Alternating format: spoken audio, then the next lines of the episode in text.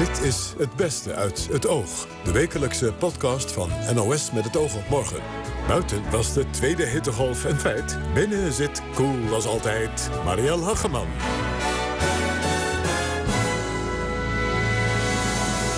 Hartelijk welkom bij de wekelijkse podcast van het Oog. Met de mooiste, meest interessante gesprekken van de afgelopen week.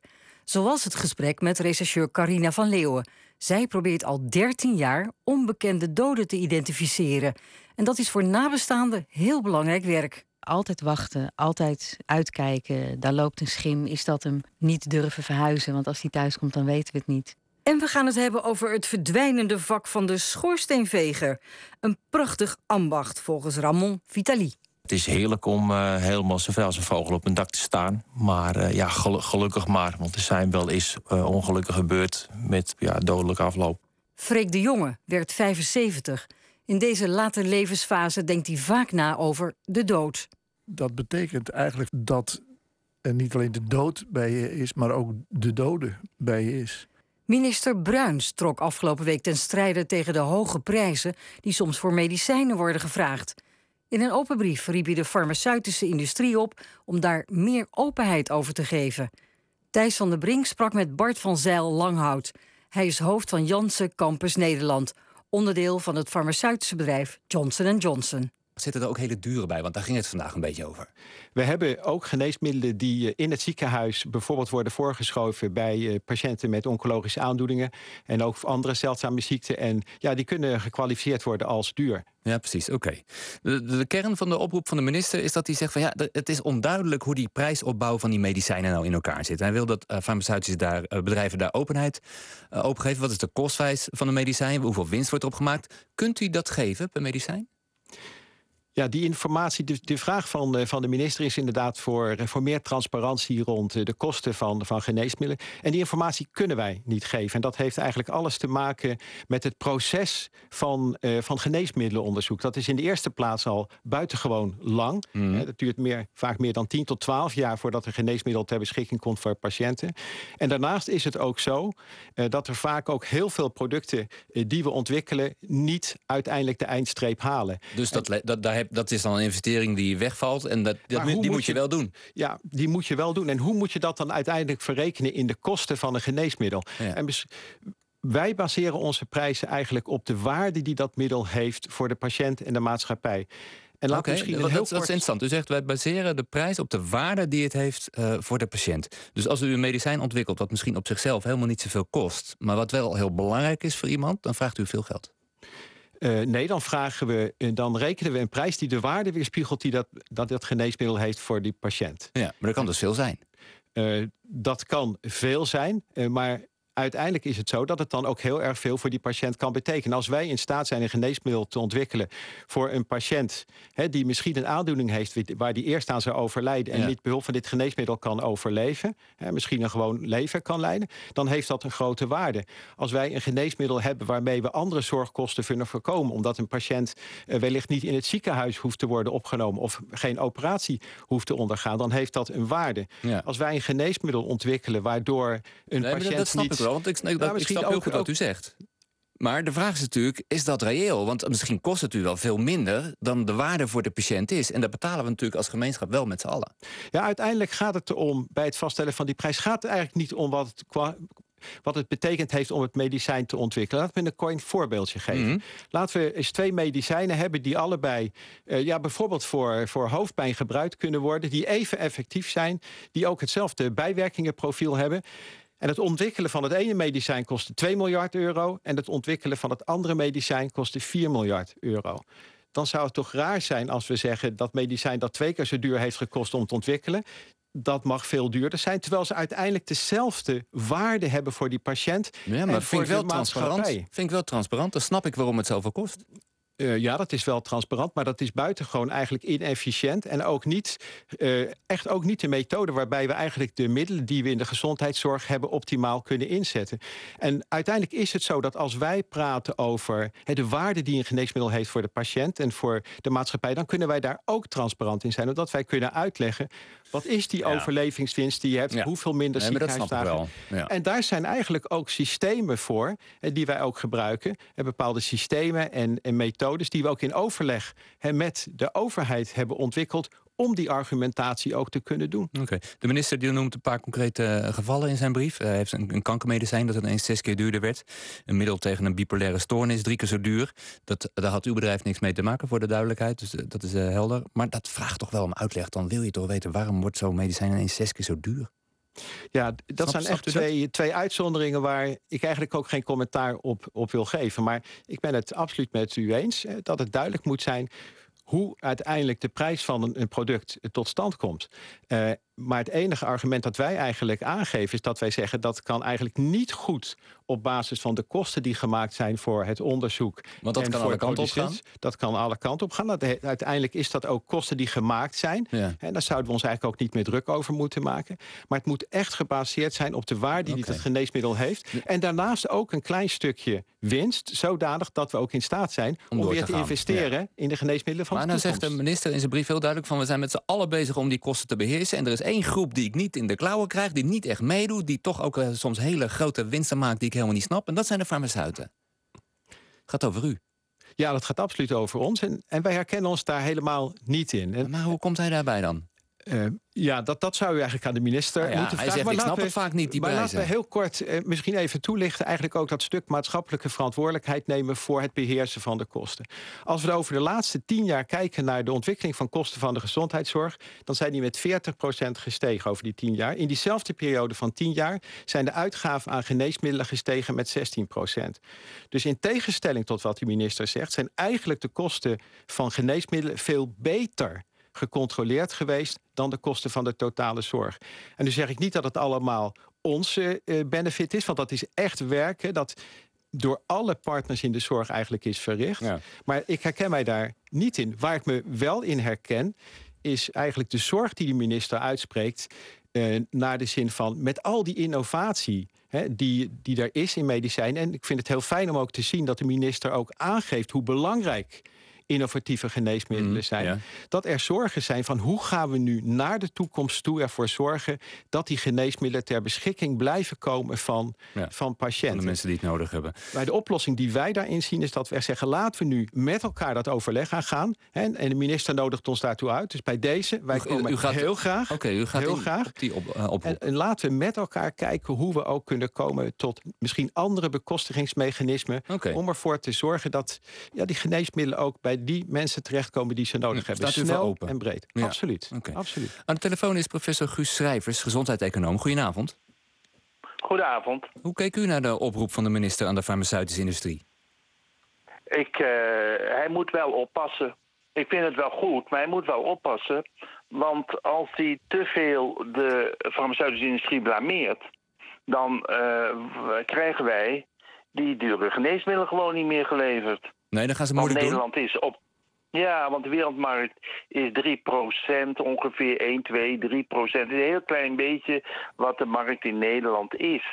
En uh, die farmaceutische industrieën die zijn zo groot, die hebben soms die zijn, hebben even grote omzet als een klein uh, staat, een klein land. Ja. Dus hij moet wel oppassen dat we niet helemaal. En we hebben op dit moment heel goed de geneesmiddelenkosten beheerst. Dat zei uh, de collega ook. Maar er zitten in de pijplijn heel veel hele dure geneesmiddelen. En ik vind dat het allebei moet gebeuren als gezondheidseconoom zeg ik, nou, laat het maar even zien, mensen van de farmaceutische industrie, hoe die kostenstructuur bij jullie is. Nou toch, u, u zegt van, dan steunt u de minister inhoudelijk wel. Vak, we hebben tegenwoordig een vak waarbij we zeggen, uh, gezondheidseconomie, wij kunnen dat echt wel doen. Ik denk dat meneer ons onderschat wat gezondheidseconomen kunnen. Ik voel me een beetje beledigd van dit kan niet, dit kan wel. Ja, maar even, en dat is mijn eerste punt. Ja, maar je mag, de, mag ik een vraag stellen tussendoor? Ja. Eh, de minister heeft dus wel een punt, zegt u. Heel vaak is het niet transparant. Heel vaak is het niet transparant. Ik volg op de voet de prijsontwikkeling voor geneesmiddelen voor mensen met spierziekten. En ik ben voorzitter van de Vereniging voor Spierziekten Nederland. En we zien nu geneesmiddelen op de markt komen van 4 miljoen. Dat is hmm. dan voor een heel leven. En denk ik, ja, dat moet je niet op die manier zeggen. Want uh, dit is veel te duur. En dan als het moet, dan moet het maar betaald worden. Maar geef ons inzicht. En dan ben ik het helemaal eens met die redenering die ik net hoorde van 2 miljard, 4 miljard. Ja. De kostprijs mag ook niet de enige eh, indicator zijn. Nee, precies. De minister zit vaak tussen twee vuren. De farmaceut die vraagt een hoge prijs. De patiënt die wil het middel hebben. En als het middel niet vergoed wordt, ja, dan komen mensen in opstand. Als hij het wel vergoedt, dan stijgen de zorgkosten nog harder. Wat zou uw advies zijn aan de minister? Nou, hij moet beginnen om openbaar te maken wat de prijs is. Want dat wordt geheim gehouden tussen de farmaceutische industrie en hem. En ik weet ook niet waar dat van afkomstig is. Want dan hebben we daar zicht op. En dan kunnen we ook zeggen, nou als de ene patiënt een middel krijgt voor drie ton, ja, dan is het logisch. Dan is kennelijk een leven eh, in Nederland drie ton waard. Dan krijgt een andere patiënt die zoiets nodig heeft ook drie ton. Je, je kunt niet stiekem onder onsjes hebben. En ik weet ook niet zo goed waarom die farmaceutische industrie het geheim houdt. Ik weet nog eens aan welke kant eh, het aandringen is om het geheim te houden. Want ik kan me ook voorstellen dat de minister het eigenlijk wel openbaar wil maken, maar dat het grote bedrijf van uh, Johnson Johnson zegt: nee, maak maar niet openbaar. Want als in Nederland bekend is dat we een geneesmiddel voor drie ton leveren en overal elders in de wereld voor vier ton, ja, ja dan wil iedereen naar gaan zakken. Dus ik vind het niet goed dat een politicus onder ons dus afspraken maakt. En wat ik ook niet weet, of een zorgverzekeraar het wel bekend mag maken. Want die moet op een gegeven moment. Ja. Ja, ik ga dat nog even voorleggen tot slot aan meneer eh, Bart van Zijl Langhout van eh, Janssen Campus Nederland. Wat is uw reactie erop? Zegt u, wij zouden het wel openbaar willen maken, maar de minister wil het juist niet? Uh, nee, wij zouden dat ook niet openbaar willen maken. Want ik denk toch dat het feit dat daar confidentiële onderhandelingen mogelijk zijn... een heel belangrijke methode is om er toch voor te zorgen... dat geneesmiddelen snel hè, en breed bij patiënten komen. En op het moment dat we dat niet zouden doen... zouden we daar toch uh, binnen de Europese Unie met problemen uh, komen te zitten. Van bijna 100 mensen die de afgelopen 40 jaar dood werden gevonden in Amsterdam... weet niemand wie ze zijn... Het team van rechercheur Carina van Leeuwen probeert deze onbekende doden een identiteit te geven. Over dat speurwerk heeft ze een boek geschreven. Van Leeuwen vertelt hoe ze ooit met dit werk begon. Ja, dat was een vrouw die in 1999 in Amsterdam is vermoord. Ja. Um, en daar ook is uh, gevonden. Maar haar identiteit kon toen al niet vast worden gesteld. Mm -hmm. En toen wij het in 2007 als cold case gingen oppakken... Um, ja, een van de belangrijkste dingen die je moet weten om een moord op te lossen... is wie is het slachtoffer. En uh, toen ontdekten we, uh, want we moesten haar opgraven om allerlei nieuwe onderzoeken te doen, onder andere om DNA-materiaal van haar te verkrijgen. En toen ontdekten we dus dat er veel meer onbekende doden daar begraven lagen. Mm -hmm. En toen dacht ik al van ja, dat kan niet waar zijn in Nederland. En uh, toen, toen uh, dacht u, nou, daar, daar ga ik mij in vastbijten, in die, die onbekende doden. Um, hoe makkelijk was dat? Want ik ik hoor altijd dat er bij de politie niet genoeg capaciteit is uh, voor niet onbekende doden. Mm -hmm. um, kreeg u de handen ervoor op elkaar?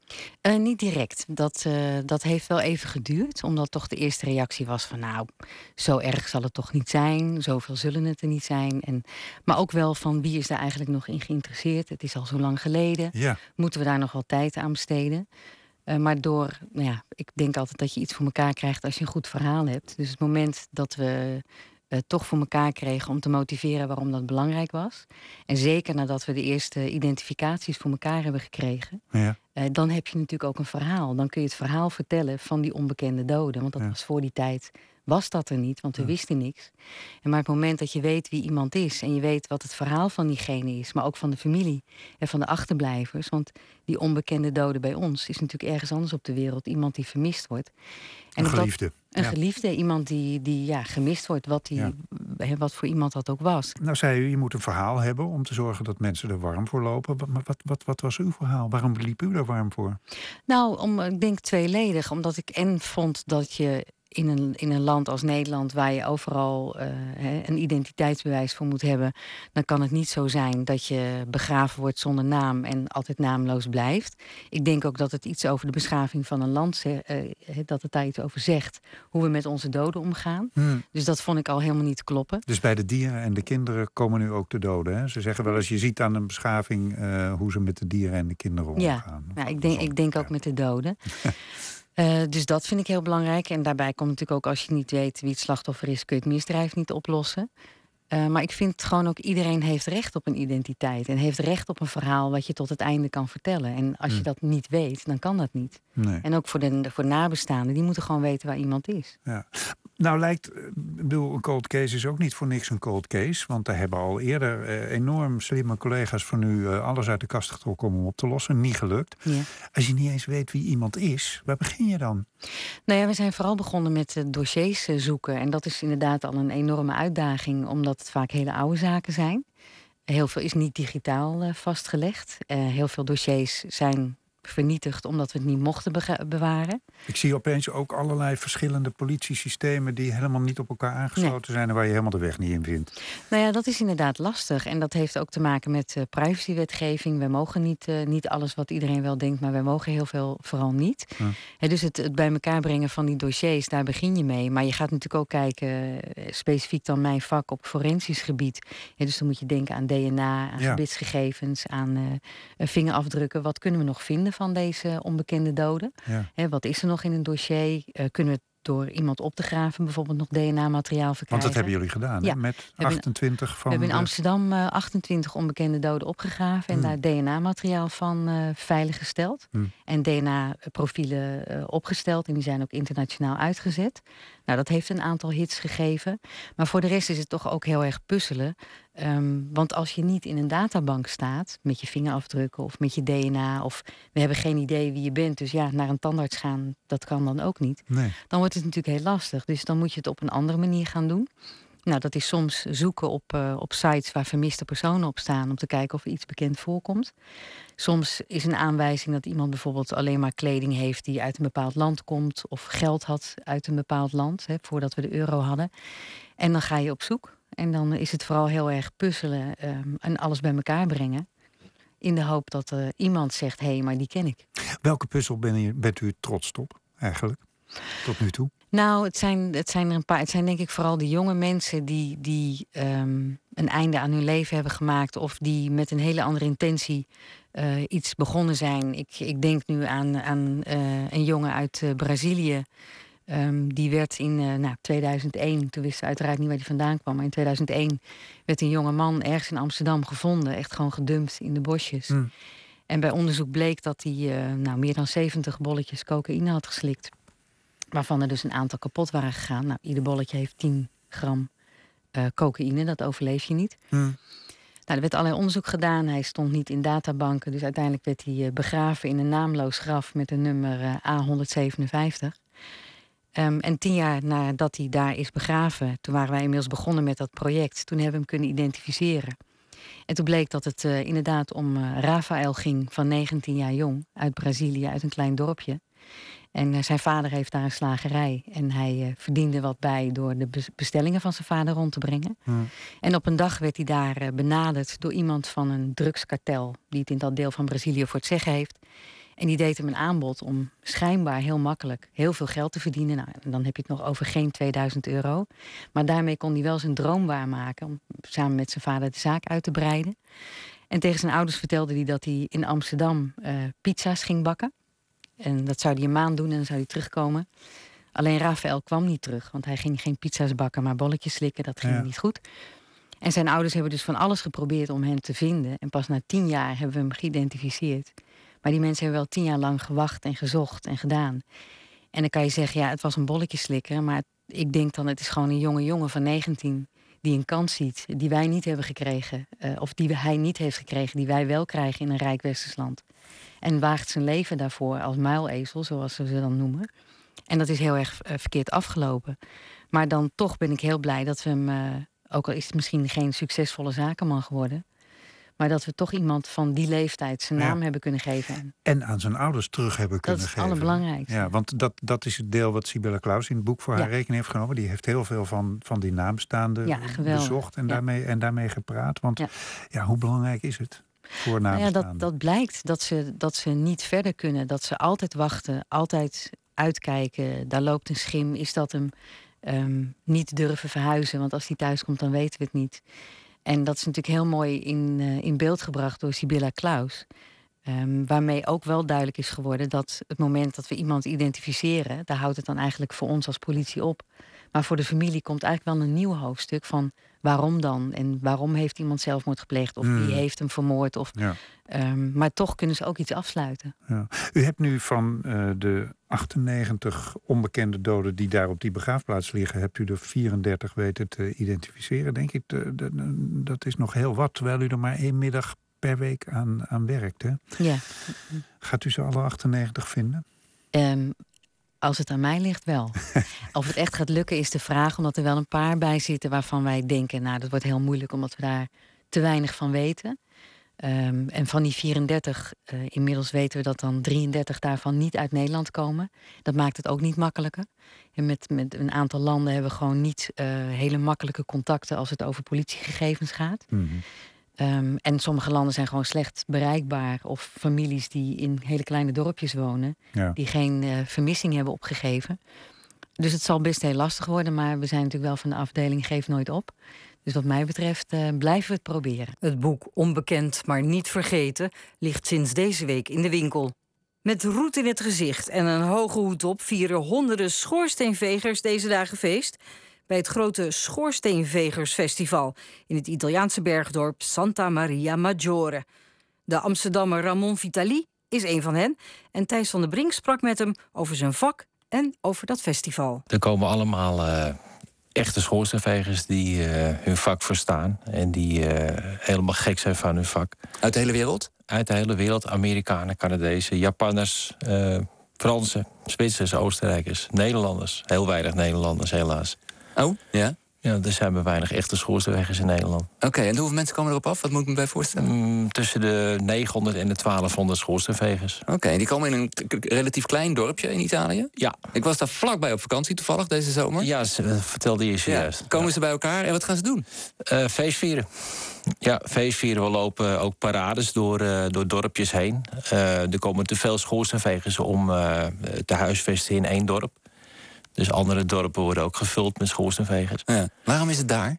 Ehm, heel vroeger eh, moest je als klein kereltje een schoorsteen in. En ehm, grote steden, daar eh, wilden de mensen niet hun eigen kinderen dat werk laten doen. Dus eh, ja, er zijn, het klinkt een beetje oneerbiedig, maar er zijn kindslaven echt vanuit arme landen hier naar Oké. Duitsland, Oostenrijk, Nederland gehaald. Zodat die kinderen erin konden. En over wanneer hebben we het dan? Wanneer was dat? Ja, tussen 1800 en, en 1900. Oké, niet eens zo heel lang geleden nog. Nee. Nee. nee. En daarom is het daar. Ja, ter eh, nagedachtenis, omdat er uit die vallei heel veel kinderen zijn gehaald in het verleden. En, daar zijn sla- kindslaven eigenlijk vandaan gehaald. Ja. ja, Ja, zo, correct. Ja. Jij hebt zelf een bijzondere band met dit gebied, heb ik me laten vertellen. Ja, wij komen er ook vandaan. Dus waar het feest gehouden wordt, in die streek, eh, er staat ook een beeldje. Dat is ook de reden dat het daar wordt gehouden. Het beeldje staat in Malesco.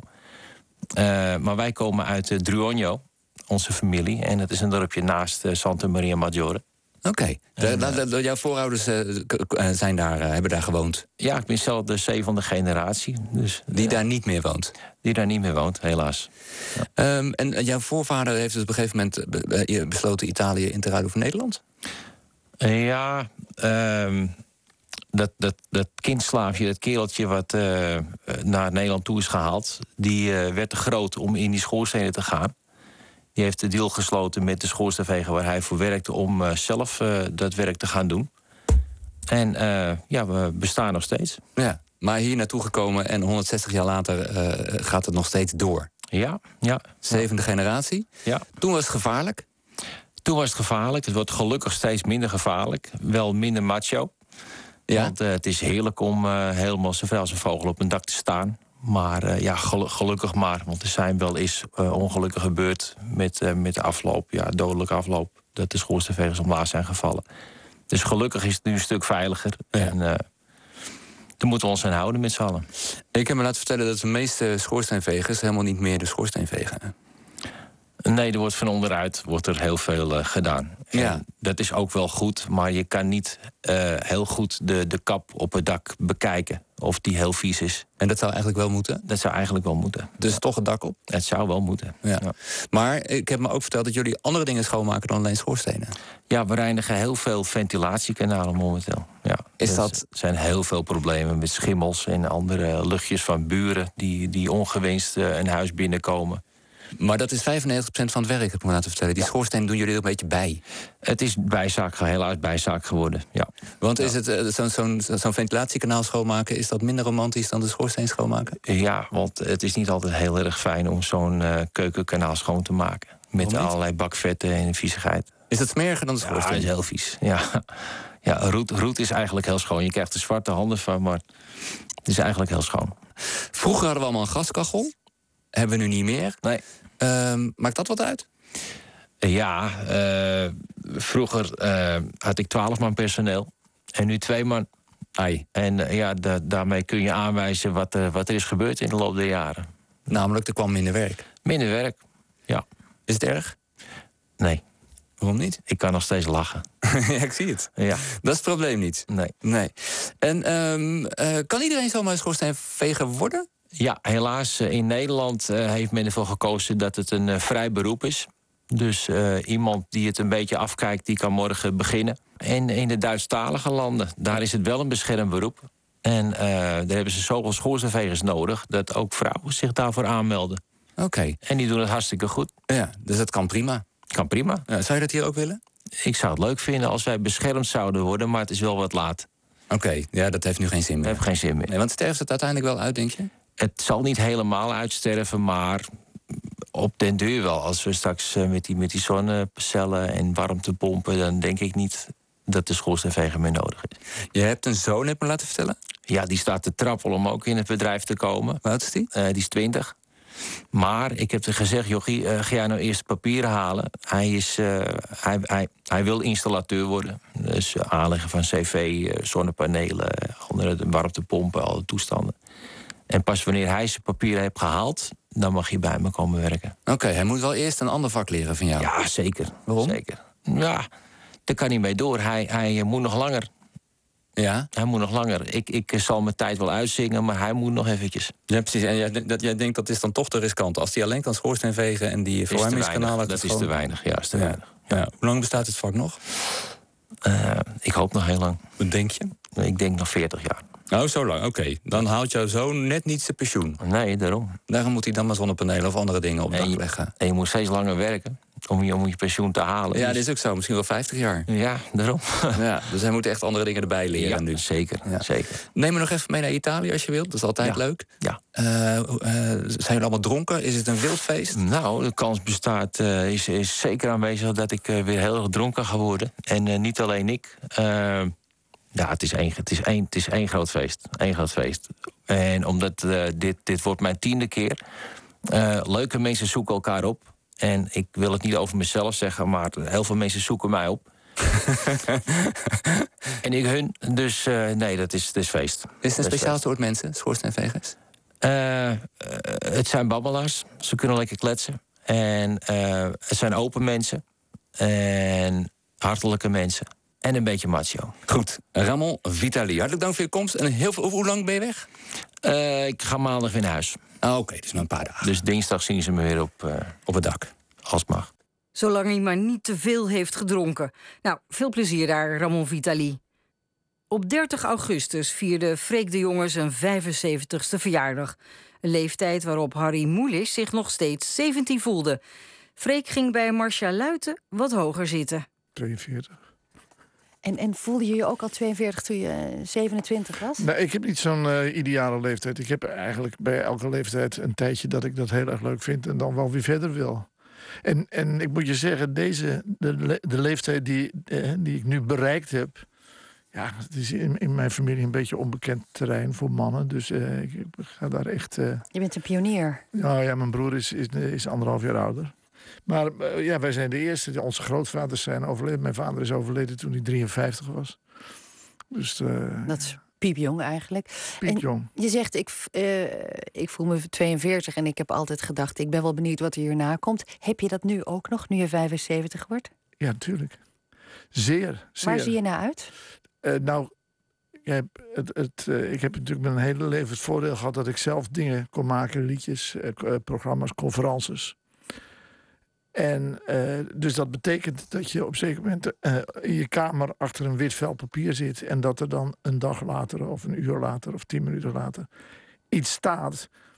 waarvan je geen idee had dat je dat ging opschrijven. En dat blijft, eh, dat blijft fascinerend. Magisch. Ja, dat blijft fascinerend. Want dan, ja, je kunt wel zeggen dat heb ik gemaakt, maar ja, eh, je hebt er geen enkele inspanning voor hoeven leveren. In die zin, je, eh, je moet blijven zitten en wachten tot het komt.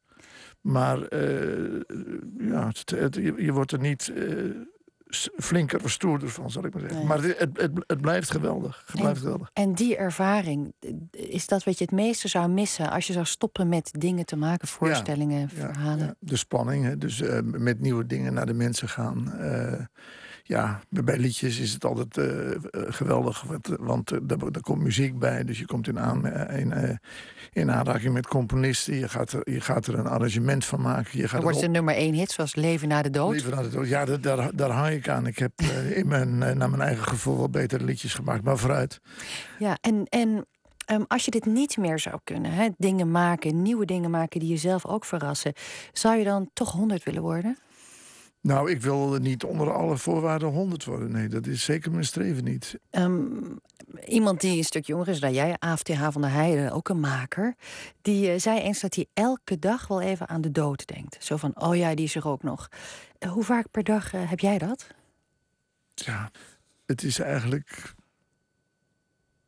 iets wat volkomen geïntegreerd is in je leven. We hebben meegemaakt, hè, mijn vader is, is, is vrij jong overleden, maar Hel en ik hebben meegemaakt dat er een, een, eh, onze tweede, ons tweede kind, een, een zoon, is overleden. En we hebben nu eh, vijf jaar geleden meegemaakt dat onze kleindochter is overleden. Dus, eh, nou ja, eh eh, Arie heeft ook zijn, zijn zoon verloren. Ja, Tonio. Dat betekent, eh, dat betekent eigenlijk vanaf dat moment dat er niet alleen de dood bij je is, maar ook de dode bij je is. En eh, En is dat de manier waarop je eigenlijk dan aan de dood denkt als de dood van anderen om jou heen, in plaats van aan je eigen sterfelijkheid? ja, die, die eigen sterfelijkheid, dat is eigenlijk het minst interessante van de, van de dood. Want ja, daar valt verder niks over te zeggen. Dat is, dan, dan, dan is het klaar. En je kunt over de dood praten zolang je leeft. En eh, we gaan, eh, want onze kleindochter ligt in, in Muidenberg begraven. En dan zijn we zeg maar twee, soms, eh, soms drie keer in de week. Het is nu heel erg droog. Moeten we de planten water geven? Zijn wij op de begraafplaats en praten dan daar ook met andere mensen die op de begraafplaats zijn. Je gaat er twee of drie keer per week naartoe. Ja, ja. Om, om, eh, om dat graf te verzorgen, water te geven. Als, als, eh, nou, soms als onze kinderen dat zelf doen, dan zijn we, zijn we er wat minder. Maar we zijn er, ja, eh, op onze avondwandeling lopen we daar langs. Ja. En als je denkt aan jouw eigen dood, is dat dan iets van, de, dan is het gewoon klaar? Of is er leven na de dood? Nee, voor mij is er geen leven na de dood. In, in die zin, ik hoop dat ze nog eens een keer een plaatje van me draaien als ik er niet Precies. meer ben. Maar met that's all. Nee, nee. Ik, ik ben eh, in die zin wel iemand van, eh, van de tijd die nu is en die gaat komen. En dat is de tijd waarop mensen gaan beschikken over hun eigen einde. En eh, simpelweg op, op het moment dat ze zeggen van... nou, nu is het voor mij genoeg en klaar. Ik zie wat er gaat komen niet als een, als een geweldige uitdaging. Ik, ik, ik wil een ander niet te veel tot last zijn. Ik, ik, ik- dan, ja, dan hoeft het voor mij, Nee, voor mij, voor dat mij is niet meer. legitiem, zeg jij.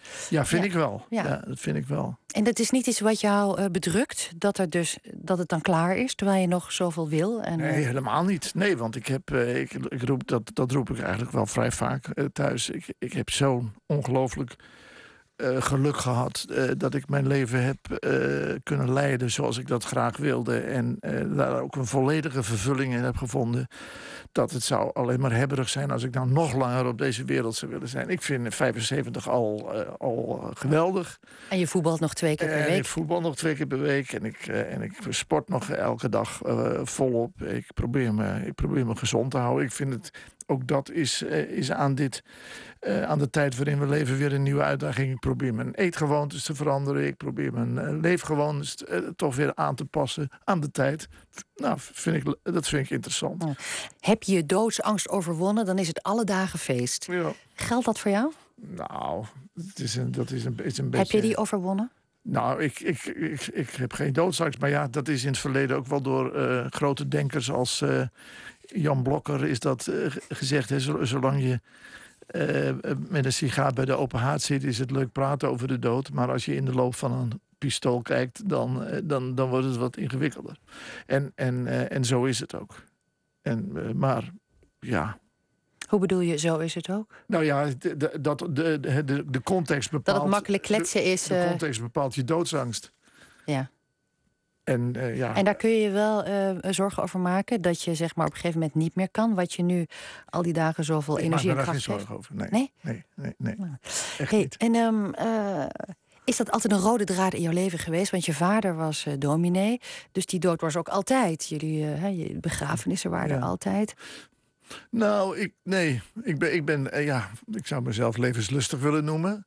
En eh, een, een, ik ben een, geëngageerd mens. Ik, ik, ik voel me betrokken bij de wereld. Ik, ik eh, heb, een, heb een compassie met mensen die eh, in, de, in de problemen komen. Maar ik wil graag wel niet zozeer praktische oplossingen, maar meer filosofische oplossingen. Als je nou eens je leven zo aanpakt, hè, als, je nou eens, als je nou eens dit probeert. De hele samenleving, hè, als, als we kijken naar de manier waarop mensen leven, dikker worden, ongezonder worden. Dat je dan denkt, nou laten we nou eens in het onderwijs eh, proberen eh, een kind zich bewust van zijn li- lichaam te maken. En laten we dus dat geld wat daarvoor nodig is, is weghalen bij de zorg. En dat overhevelen naar het onderwijs. Dan ga je op den duur ga je kosten sparen in de zorg. Fijn, dat, dat, dat soort redeneringen en dat soort theorietjes, daar, daar ben ik erg Ja. verzot op. Freek de jongen, zolang hij nog leeft, voelt hij zich betrokken. En dat was hem weer, onze best of. Tot volgende week.